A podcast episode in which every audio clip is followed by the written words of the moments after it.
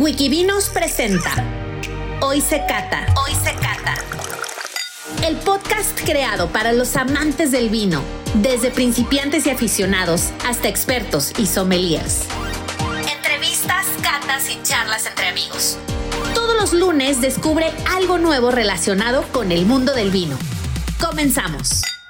Hoy se cata, hoy se cata con Enate y Johan Valderrábano. Johan, ¿cómo estás? Bienvenido. Hola Cristian, ¿cómo estás? Muy bien, gracias por la invitación. No, hombre, pues eh, encantado de poder volver a platicar contigo. Estuvimos platicando hace unas semanas y bueno, me da mucho gusto volver a verte por acá, volver a, a platicar contigo ahora, pues más, más, más enfocados pues a tu a, lo que haces del día a día, ¿no? Digo, lo del concurso está increíble. Seguramente la gente, pues bueno, ya tuvo la oportunidad de escuchar el podcast anterior, ya sabe, pues eh, que estás en esta organización del concurso. Pero bueno, ahorita vámonos con la parte de Enate, que digo, es una gran bodega. A mí me, me, gusta mucho. Y bueno, por eso el poder platicar contigo acerca de la bodega. Pues muchas gracias, Cristian. Pues sí, hablando otra vez de esta bodega, pero pues con mucho cariño, ¿no? Porque me parece que hablar de vinos del norte este de España es hablar de, de vino del Somontano, específicamente ubicados en Aragón, España. Estamos en la provincia de Huesca. Y pues bueno, Enate es una bodega de dueños mexicanos, ¿no? Que lo decimos siempre con mucho orgullo porque la gente que trabajamos con ellos, pues nos da mucho, mucho cariño por México, el representar la marca aquí en el país, ¿no? Entonces, eh, es una familia que llegó, pues básicamente a fundar esta propiedad en el año 1991 y se llama la familia Nosaleda. ¿Cómo ves, Cris? No, pues está increíble. Digo, muchos de nuestros seguidores seguramente ya han seguido nuestros lives, ya conocen un poquito la historia. Pero bueno, vamos a repetirla para aquellos nuevos, nuevos seguidores, para esas nuevas personas. Y vámonos desde el inicio. ¿Dónde? O sea, Enate está en, en la parte somontano, en España, que es, sí. es, importante, ¿no? Decirlo. ¿Qué características tiene el somontano? Hablando un poquito sobre su clima, sobre esta parte sí. que, que nos permite la viticultura como la conocemos. Porque, bueno a veces estamos acostumbrados a hablar de España y luego, luego pensamos en tempranillo, ¿no? Y que dices, híjole, es que pues creemos que todo España es tempranillo. Y no, digo, tenemos ciertas uvas, pues bueno, propias y, un, y algunas uvas francesas que claro. se dan muy bien en esta región. ¿Por qué se dan muy bien en esta región?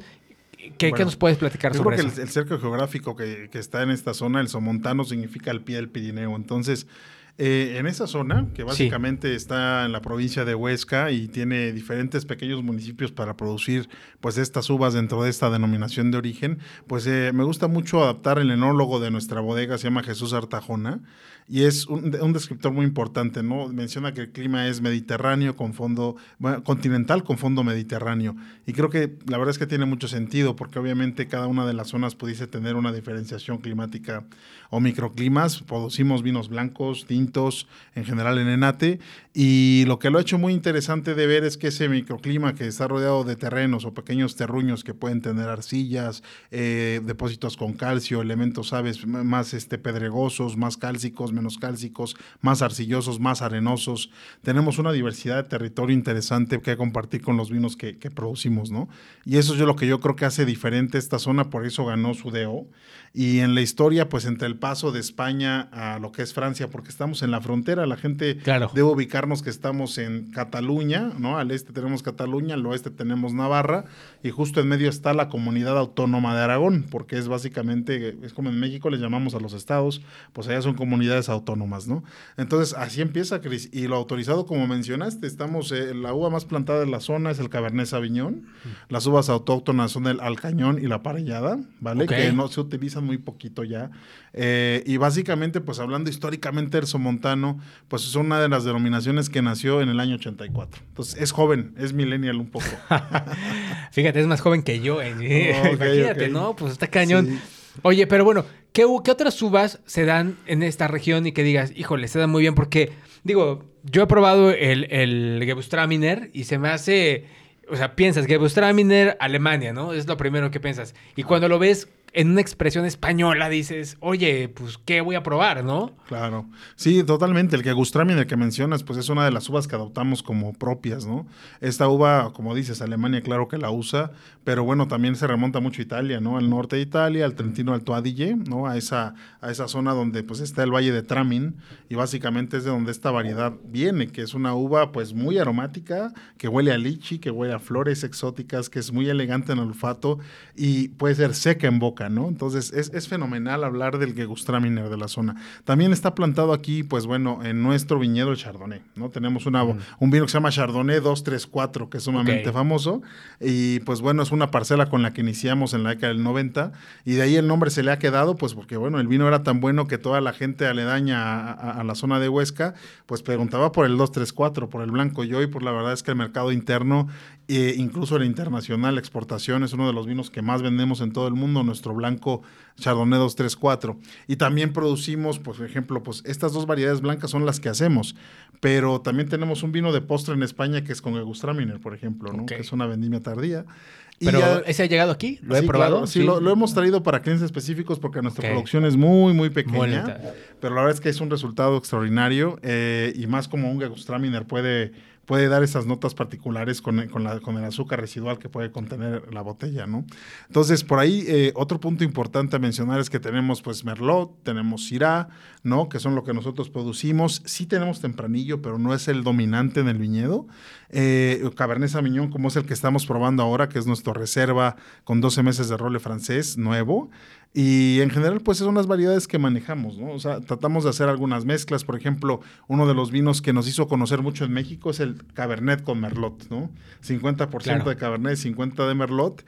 Y ese, pues, la gente cuando dijo, venga, es un vino de España con uva francesa, lo ha tomado como un poco de curiosidad y ha sido y muy... Hecho por, y hecho por una familia mexicana. Y hecho por... Bueno, eso la verdad es que es un argumento que empezamos a decir un poquito más adelante, porque mucha gente no sabía. Yo creo que la primera vez que te dije a ti también fue una sorpresa, ¿no? Y no lo usamos en el mundo, lo usamos en México, porque la familia nos sale de Arenas, eh, son dos hermanos, Juan Pablo eh, y, bueno, y Luis, eh, Juan Carlos y Luis, disculpen. Y, bueno, entonces, ¿qué pasa? Eh, cuando están en México, muy pequeños, han nacido aquí en la Ciudad de México y después van a, van a España, pues a una cierta edad a concluir sus estudios.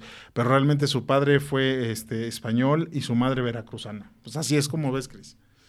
Pues está muy interesante todo esto, esto de las uvas. A mí siempre, híjole, siempre que pienso en Nate, pienso en cosas distintas de España. Entonces, esa es la parte importante, ¿no? Que sales de esta parte de, pues, el tempranillo, el viura, que son como que puntos importantes y que encuentras en todos lados. Digo, la realidad hay muy buenos vinos, muy buenas expresiones, pero no todos, no todo en España es eso, ¿no? O sea, y te puedes ir a otra zona, a otra de hoy, encontrar cosas bien interesantes con uvas totalmente diferentes, ¿no? Y que pues son uvas conocidas, que quizás dices, oye, me gusta esta uva Merlot, pues bueno, vamos a probarla con esta expresión.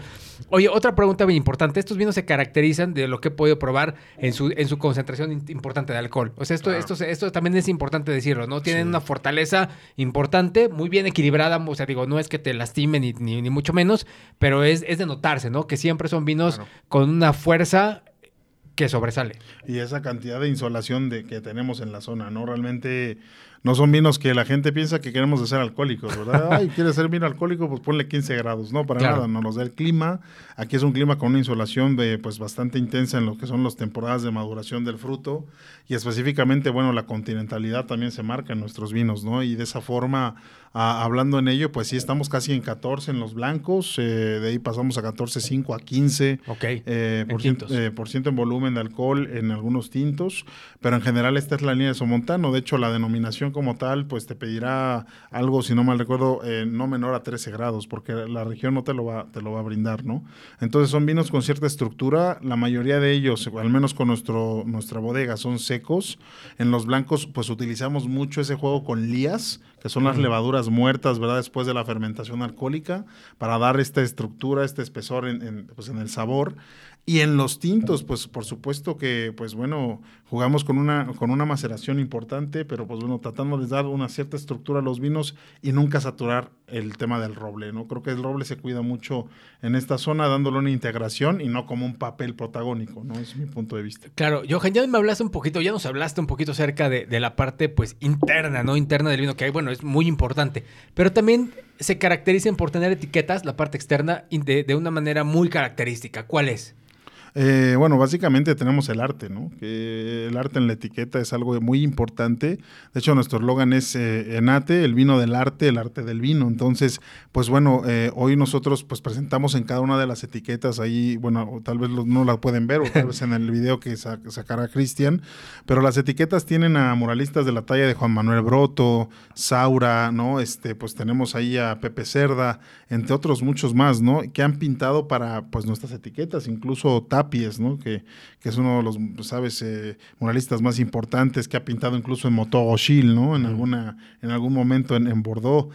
Entonces, pues hablamos de que tenemos una galería de arte, Cris, que está arriba de la bodega, donde puedes entrar y, por supuesto, hacer un recorrido enogastronómico, porque también tenemos restaurante adentro de la bodega y por la verdad es que la pueden pasar genial. Los invitamos a conocerla porque en cada parte de Nate hay escultura y arte. Oye, ¿y cómo eligen? ¿Tú sabes cómo es el proceso de elección de, quién, quién, quién va a pintar ahora y quién no? O sea, ¿cómo, se elige? La realidad es que es muy divertido porque hay este, algunas historias, por ejemplo, en el 234, ¿no? en, en, hecha por ahí la obra en el 97 por Pepe Cerda, ¿no? Donde pues también la gente se involucra y se mete a la bodega y se inspira y las visitas que sean necesarias, el vino que sea necesario, que fluya, para que el artista tome pues una musa, ¿no? Tome esa parte que cache el alma de la bodega y que lo pueda transmitir en una etiqueta. En esta etiqueta que estamos probando hoy, aquí a los que, bueno, no nos acompañan, hay que comprar una ahí en, diferentes tiendas, es el Cabernet Sauvignon Reserva. Y pues bueno, aquí tenemos a Juan Manuel Broto, ¿no? En la etiqueta principal. Entonces, Oye, ahorita lo vas a catar, ¿eh? Ahorita vas a catar el vino para que la gente, la gente que nos está escuchando, pues diga, híjole, quiero probarlo, quiero. Siempre escucharte catar es, es, un placer, la verdad. Siempre he dicho eso. Desde que, desde que te escuché la primera vez dije, vale la pena, ¿no? vale la pena cómo transmites esta parte de la cata de vino. Pero bueno, eso ahorita lo, lo, vamos a hacer. Entonces, para redondear esta parte, pues es, es el arte, ¿no? La etiqueta, siempre van muy de la mano con todo esto. Claro, totalmente. Yo creo que ah, un punto bien importante es eso, ¿no? Que nosotros reunimos la cultura con el tema del vino. Y también yo creo que en México eh, la gente, pues tú sabes, ¿no? Rivera del Duero, Rioja, los grandes, vale, las grandes denominaciones que respetamos, por supuesto, mucho. Pero tal vez este tomar el somontano, eh, de hecho en México, Cris, la gente no nos ubica como el somontano. Tú no vas a un restaurante y dices, oye, deme un somontano. No pasa, la verdad, como otras denominaciones que tienen un poquito, pues bastante más camino posiblemente. Pero nosotros en México hemos trabajado porque se nos, se nos conozca como enate. ¿No? Entonces la gente cuando lee la marca sabe que hay una calidad atrás y la verdad es que nos, nos compra y de esa manera pues logramos tener eh, un mayor impacto en el consumidor y, y, bueno, la verdad es que el precio-beneficio de la bodega considero yo que es bastante correcto, ¿no? Oye, yo he visto algunos estuches en, temporadas pasadas donde vienen estas botellas con copas. Eh, ¿Tenemos algo ahorita en el mercado así? ¿O venderá algo? ¿O, hay algo que puedan encontrar? Cada temporada hay que estar atentos en las principales tiendas, ¿verdad? Tenemos, eh, por ejemplo, tiendas específicas, no sé si se pueden mencionar. Sí, sí, sí, adelante. Este, como City Market, por ejemplo. Yo lo como Liverpool. Liverpool eh, y Selecto, ¿no? Por ejemplo, ahí tenemos pues mucha, eh, mucha marca en donde pues en las temporadas de cierre de año pues sacamos algunos eh, regalos para los consumidores, ¿no? Y la verdad es que vale la pena, traen copas, traen escorchadores, vienen ediciones de arte de, en las cajas especiales, son regalos muy lindos para la gente pues que más queremos en estas fiestas más adelante, ¿no? No, y a costos muy accesibles, porque digo, a veces la pura copa te cuesta, te cuesta la mitad de, lo que te cuesta el estuche. Pero eso, eso me ha llamado mucho la atención, que son de esas marcas que, o sea, que traen un, un, branding, una estructura, o sea, una, un estuche bonito, bonitas etiquetas. Y que consienten al consumidor, que tú ves y dices, híjole, aquí está su copa y, la copa vale la mitad del estuche y te lo llevas gratis. Claro, y yo creo que hay que comprometerse primero que todo con nuestros clientes, ¿no? Y, que prueben no solo un producto adecuado, que es una calidad de nada, tiene una calidad comprobable, no solamente en las puntuaciones internacionales que ha tenido la bodega, sino también en la historia de, los enólogos que tiene Artajona, nuestro enólogo, pues ha sido enólogo por en hace casi 30 años. Y la, y la parte que ha logrado solidificar con una, con una marca es el, es el trabajo que hay que apreciar realmente, no más todo ese empuje que hacemos comercialmente para que el consumidor nos encuentre, Cris. Esos son esfuerzos importantes. No, por supuesto. los valores más. Sí, por supuesto. Oye, pero bueno, y, y redondeando un poquito el tema del portafolio, Nate, ¿qué, o sea, ¿qué botellas podemos encontrar? O sea, en, las diferentes gamas. ¿Qué, o sea, ya hablamos del Chardonnay este, 234, pero tienen, tienen un rosado que, híjole, para mí se me hace espectacular con el chile en nogada. La verdad es que digo, híjole. Bueno, darte las gracias a ti, porque yo creo que eres punta de lanza aquí en Puebla para, con el chile en nogada, para dar ese, ese comunicación, darte el crédito también, porque cuando empezamos a poner esta cierta tendencia del vino rosado con el chile en nogada, pues básicamente, pues sí, fue Wikivinos que lo empezó, a, empezó a lanzar y después hay algunos periódicos importantes, ¿verdad? Como el Reforma nos han puesto en primer plana con Enate Rosado. Y mencionarles que este rosado es de Cabernet Sauvignon, no es un rosado común, tampoco van a encontrar un rosado pálido como es, eh, ya sabes, todas las bodegas hoy quieren seguir el mercado yendo a vinos pálidos, y simulando a Francia, en la en Provence. Nosotros nos hemos mantenido con la tradición de España por una sencilla razón. El Somontano tiene vinos auténticos de región y yo creo que la bodega se ha mantenido y nuestro rosado no solo ha sido el mejor vino de España en, algunos años, eh, comprobable, sino que aparte la gente que lo prueba, de verdad siempre regresa con el rosado, es de lo que más vendemos en el país. Fíjate que eh, tengo una amiga francesa que probó el enate rosado y se encantó, o sea, porque estaba acostumbrado al rosado francés de Provence, ¿no? O sea, esta parte importante, pero cuando lo probó dijo, wow, o sea, eso, es un rosado, porque claro, o sea, es un rosado un poco atípico, si lo quieres ver así, o sea, porque digo, no, es, no es el rosado dulce, quizá como el rosado d'Anjou, que dices, bueno, está dulcecito, no es el rosado tan ligerito cítrico como eh, eh, el, Provence. O sea, aquí vas a encontrar un rosado con estructura, untuoso, goloso, diría yo, ¿no? Y de hecho le dicen el, dicho de ese rosado es alma de blanco, ¿no? Cuerpo de tinto. Ok, claro. Es como algo que se ha quedado por la clientela, ¿no? Porque es un vino muy versátil. Y de ahí, pues bueno. ¿Y de qué tenemos? Tenemos a Gegustraminer, que ya lo has mencionado, blanco. acuérdense que es una uva blanca. Y de ahí tenemos un tempranillo, ¿no? Que no trae nada de barrica. Nuestro vino de entrada en México es el tempranillo. O sea, un joven, ¿no? Es joven, totalmente. Una etiqueta de arte igual hermosa de Pepe Cerda. Y después viene el Cabernet con Merlot. Después del Cabernet, el Cabernet con Merlot hay seis meses de barrica francesa y un poco de barrica americana. El cuerpo es medio. Después viene el Crianza, que es tempranillo, un 70%, y Cabernet Sauvignon al otro 30%. Y trae barrica americana y francesa también, de segundo uso principalmente. Y es otro de los vinos que la etiqueta de arte viene con Víctor Mira. Es mm, de verdad un vino de los que en los menús de vinos de cocina española y mediterránea no falta nunca en los restaurantes aquí de México. Y después tenemos de reserva que estamos probando ahora, ¿no? Que es Cabernet Sauvignon 100% con 12 meses de roble nuevo. Y culminaremos con dos ediciones en México de gama alta, que es el Enate Syrah Shiraz y el Merlot Merlot. Okay. El Syrah Shiraz trae 16 meses de roble francés nuevo, tostado medio y un poco de un toque de, roble americano, muy, muy pequeño. Y el Merlot Merlot especializado en la barrica francesa con tostado medio, mucho más profundidad en el aspecto tal vez por la estructura de la, del estilo de vino que, hacemos con él. Pero los dos tienen de cuerpo completo y son vinos para guarda también, así que los invitamos a probarlos. Y en Liverpool solamente tenemos un blanco que solo hay seis botellas en todo el país ahorita. Ah, ¿en serio? Eh, se llama Enate 1 Chardonnay vamos a hacer una cata por ahí en Guadalajara próximamente, muy cerca con este vino. Y, uh, y en AT1 Chardonnay es, totalmente eh, todo desde su concepción. Es eh, el mosto puesto en barricas, criado en barricas hasta la, hasta la culminación de su fermentación y después pasa pues a culminar su, su proceso también en, en, barrica francesa totalmente nueva, por lo cual solo se hacen mil botellas y solo se hace en años excepcionales. Oye, qué interesante. ¿Y por qué solo seis? Pues aquí en México, solo llegaron pues, seis. bueno, el precio es, eh, aparte que sí es un tiraje muy limitado. La última cosecha fue la 12, la que se ha producido. Y pues sí, solamente hay seis botellas porque, bueno, mandamos a México tal vez 18, quedarán seis nada más. Y el costo promedio, pues sí es, de, es alto, ¿no? Sí es un cheque mucho más alto que la línea normal. Que, que, la línea normal y solo por eso seis. A ver, ¿quiénes son los afortunados, ¿no? Que se llevan, Ahí los que, que tienen una botella, una botella de de, este, de este vino. Oye, Johan, pues vamos a catar este vino. ¿Qué te parece? A ver qué nos trajiste. Platícanos ya más en específico el vino que hoy tenemos, que es, como dices, el Enate Cabernet Sauvignon.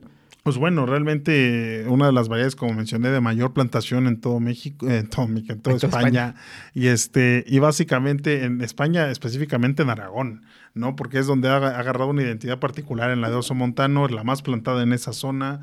Y hablamos de que, pues bueno, la etiqueta mencionamos que era Juan Manuel Broto, el año que estamos probando es 2013, volumen de alcohol está en 15, si no me equivoco, aproximadamente. Estamos casi 15, en 15% en volumen de alcohol. Y casi 10 años, o sea, son casi 10 años. Ah, eso es algo muy importante, Cris.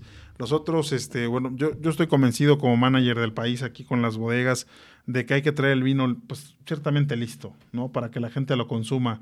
Y eso es algo que hay que enseñarles, ¿no? Que, que no consuman los vinos ¿sabes? Eh, totalmente verdes, ¿sabes? Cuando no están listos para tomarse. Eso pasa mucho en nuestro país, pues porque el mercado va, ¿no? Va muy rápido. va muy rápido. Y no, y no guardamos, no tenemos esencia de guarda, pero la realidad es que nosotros con Enate en botellero traemos añadas que están lo más listas posibles, en este caso la 13.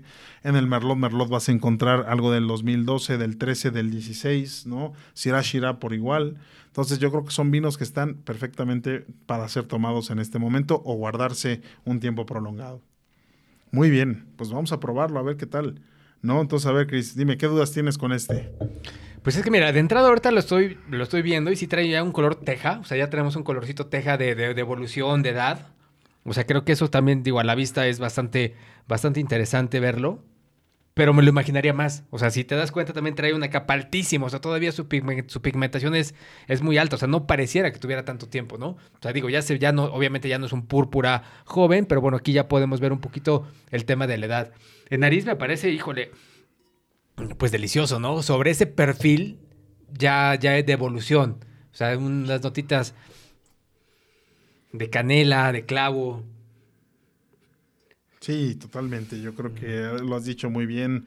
Tal vez aumentar en la parte visual que esa densidad que con esta copa que nos has puesto, que es una ah, maravilla, ¿verdad? Pues es una densidad hermosa que es este una lágrima muy delgada. Y en general, o sea, a pesar de tener esa evolución, el vino sigue limpio, brillante y muy cristalino. Y, y esa parte olfativa que mencionas, pues tal vez eh, pues te recuerda mucho, ¿no? Claro, a las notas del roble nuevo, pero en esa evolución empieza a sacar esa fruta, por supuesto, con cierta maduración, ese fruto negro con hueso, pero tal vez un poco de musgo, una sensación como eucaliptada, una sensación como de tierra húmeda, ¿no? Una sensación eh, ligeramente a moca, ¿no? Esa parte de chocolate bitter. Es un vino realmente complejo en la parte olfativa. Lo hemos dejado oxigenar ya por un tiempo en este podcast, así que yo creo que ahora estamos, después de casi 40 minutos antes, yo creo que lo hemos al menos abierto, está agarrando una concentración extraordinaria, ¿no? Y te recuerda un poquito a las hojas secas de bosque. Es y tabaco, ¿no? Tabaco, tabaco, champiñón. Pero esto después de un tiempo, ¿no? Los que nos escuchan, es importante que sepan que esta lo hemos servido literalmente casi hace 40, 50 minutos y no quiere decir que al momento de servirlo no estará expresivo. Quiere decir que es un vino que va a evolucionar constantemente en tu copa. Así que vamos a probar a ver qué tal. Salud, yo lo probé. Mira, yo creo que o sea, no parece que tenga 10 años, o sea, casi 10 años, ¿no? está, está, intenso, fuerte, acidez, tanino, alcohol, todo. O sea, no todo, todo está. A mí me parece un vino que. Digo, creo que todavía podría aguantar un ratote todavía en espera, ¿no? Sí. Para, para todavía pulirse un poquito más, pero creo que es, es, es poderoso, entra fuerte, sutil, aterciopelado.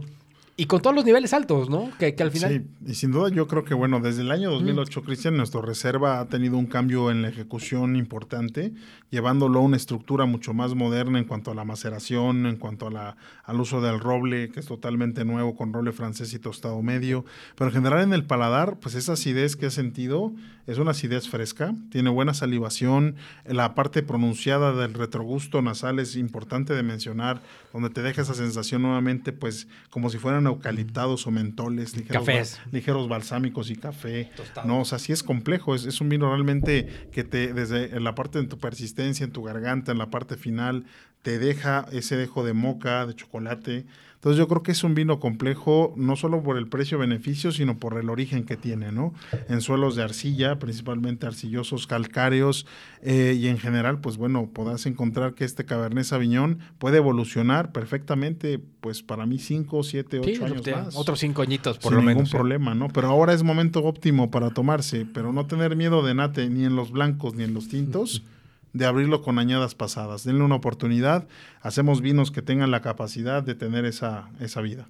Fíjate, y eso es muy importante como platicarlo, porque digo, en los cursos cuando siempre nos referimos a personas que están iniciando, digo, yo en lo personal siempre les recomiendo que tomen los vinos pues los más jóvenes posible, porque estás iniciando, no sabes exactamente a qué te vas a enfrentar, qué etiquetas, pero bueno, y siempre les digo, hay excepciones, o sea, siempre hay muchas excepciones en este, en este, en este mundo del vino, siempre hay muchos dependes, y creo que este es el claro ejemplo, ¿no? Que la zona te da estas excepciones donde pues o sea, te puedes arriesgar sin ningún problema a tener incluso vinos blancos con mucho, o sea, con muchos años, digamos, de, de antigüedad a la hora de comprar o hacer tu elección de un vino. Digo, este, este vino a mí me parece, creo que no lo había probado, eh, Johan, este creo que me faltaba probar este. El Cabernet Sauvignon. El Cabernet Sauvignon, ya había probado otros, digo, pero este me faltaba como tal como siempre digo, yo no soy tan fan del Cabernet, pero esto me parece excepcional, ¿no? O sea, es un Cabernet totalmente diferente a lo mejor a, a otros Cabernets que puedes probar y más que nada por la cantidad de alcohol, 15 grados, ¿no? Y aparte, pero bueno, que la está tan sutil? Exacto, que la gente entienda que ese,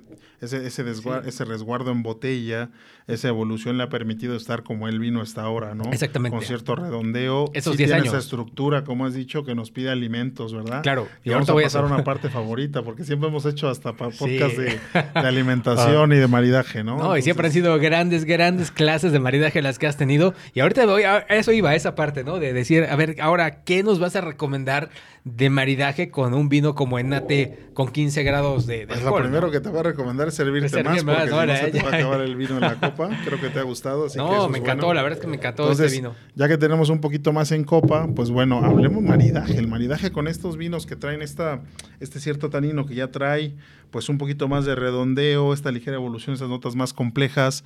Pues a mí estamos sentando, te lo he traído por una razón muy especial. Acabamos lluvias ahora en México, empieza el otoño, ¿no? Y yo creo que este es un vino de esa estación, es un vino de otoño, es un vino que te brinda eh, estofados y braseados, ¿no? Con res, con eh, diferentes tipos de carne, fenomenales. Eh, por ejemplo, un churrip, ¿no? básicamente que se deshaga con una salsa de vino tinto bien reducida, una polenta rústica en la parte de abajo y un pococillo de unos toques de hongos de temporada fenomenal, que es lo último que nos vendrá la temporada de hongos, ¿no? Y ahorita, pues la verdad es que me gusta mucho a mí, de hecho en esta semana pasada He probado esta reserva con una de las primeras trufas blancas que han llegado a México, desde Piemonte, Italia, porque yo sé que el Barolo, el Barbaresco van a ser primera opción. No quiero demilitar, por supuesto, pero también en España hay trufa, ¿eh? así que la trufa negra española, pero en este caso esta blanca de temporada que está empezando a arribar, pues la hemos probado con un tagliolini, básicamente ligado con mantequilla, trufa blanca por encima, y lo hemos acompañado con enate reserva. Y la verdad es que ha sido un espectáculo, ¿no? Oye, si algo me queda claro es que eres súper fan de la trufa. O sea, te, veo y eres como una trufa. Ah, bueno, Johan, sí, Johan Trufa Valderrama, ¿no? Porque de verdad, de verdad, a este señor le encanta la trufa en todas sus presentaciones. hasta en helado, hasta en helado le gusta la trufa. Sí, es, hemos hecho hasta un helado de trufa. Pero bueno, al final es la temporada, ¿no? Creo que es el momento ahorita de, probarla. Pero hay platos también que, por ejemplo, eh, a mí me gustan mucho. Ejemplo, pues los risotos, ¿no? Los risotos van perfecto también con esto. O los famosos arroces que llamamos caldosos, ¿no? Que tienen una estructura en la, en la clásica esencia española. Incluso eh, con un vino que es pulido de esta manera, pudieses tener algo con bogavante adentro. Sí. ¿Sabes? Ayer probábamos un vino también con pescado y con un vino tinto de cuerpo medio. Pero cuando los vinos evolucionan, en el caso en botella, pues te permite que los taninos no sean tan rudos. Y puedes jugar dependiendo de la estructura del, del, arroz o demás, e incluso del, del, salseo, siendo incluso un fondo con cáscaras de angostino, camarón y esta extracción potente puede, puede armonizar un tinto de cierto cuerpo.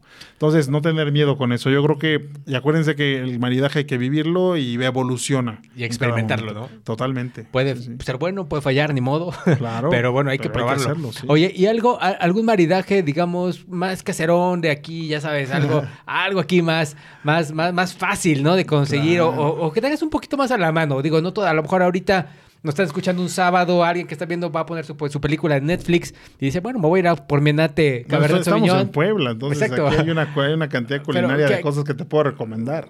¿qué, ¿Qué, se te ocurre? Algo, algo más casual, más casero, más, más sencillo de conseguir? Pues más sencillo de conseguir, pues mira, yo te diría aquí unos molotitos, ¿no?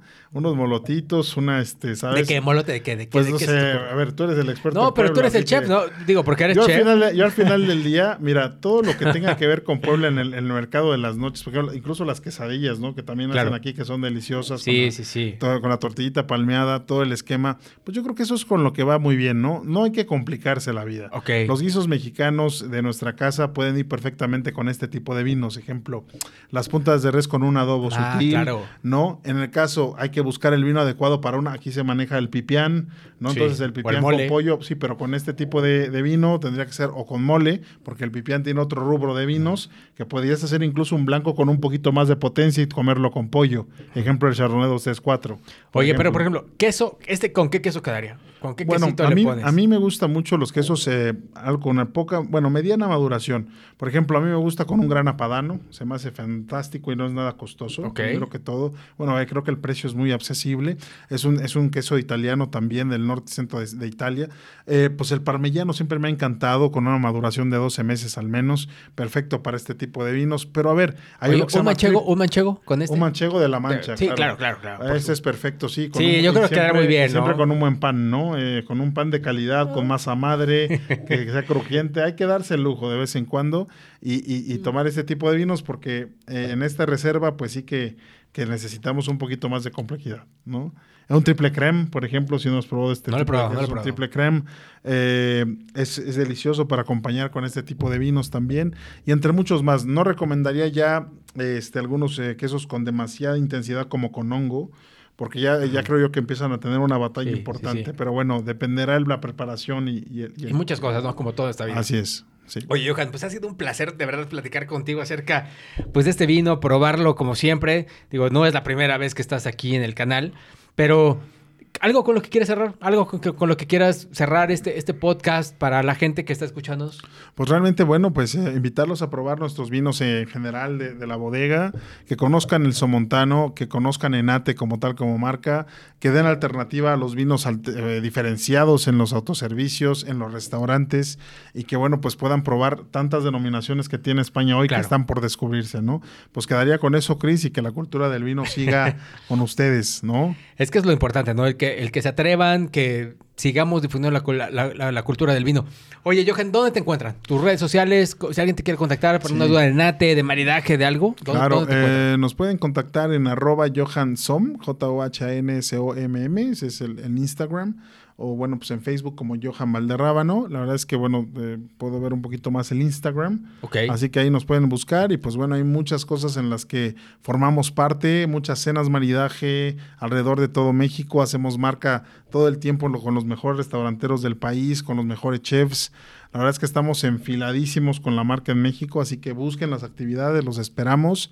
Y cuando ven Enate en algún, en algún logo, en alguna eh, publicidad, tengan garantía que donde estamos hay calidad en el servicio, va a haber calidad en la comida, pues porque hay una marca atrás de esto, ¿no? No, y sobre todo lo más importante, tu respaldo, que eso es, eso es importantísimo, ¿no? ¿Quién, está, ¿Quién está detrás de, digamos, de la marca? Porque, digo, este señor hace, hace experiencias importantísimas, o sea, de verdad experiencias no, no, se pueden perder. Exacto, que, no, solo solamente con trufa. poco, pero hay de todo. No solo con trufa hay de todo, pero la realidad es que cuando ven la firma Johan Valderrábanos es porque hay calidad en, las experiencias, en las cenas de maridaje y, y obviamente pues te trae esto, ¿no? Eh, es, es. importante eso. Cuando lo vean, no duden, únanse a, las experiencias.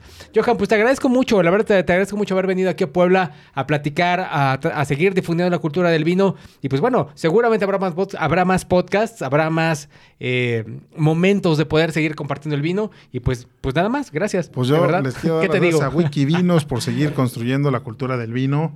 A felicitarlos, Cristian, a todo su equipo, pues por seguir siempre, ¿no? Con la bandera en alto de hacer que el vino sea para todos. Les agradezco mucho el tiempo y fue un placer venir aquí a Puebla siempre. No, pues, pues ya sabes, esta es tu casa. Y pues bueno, nos estamos escuchando el próximo lunes. Salud. Y como, y como dijo el mudo.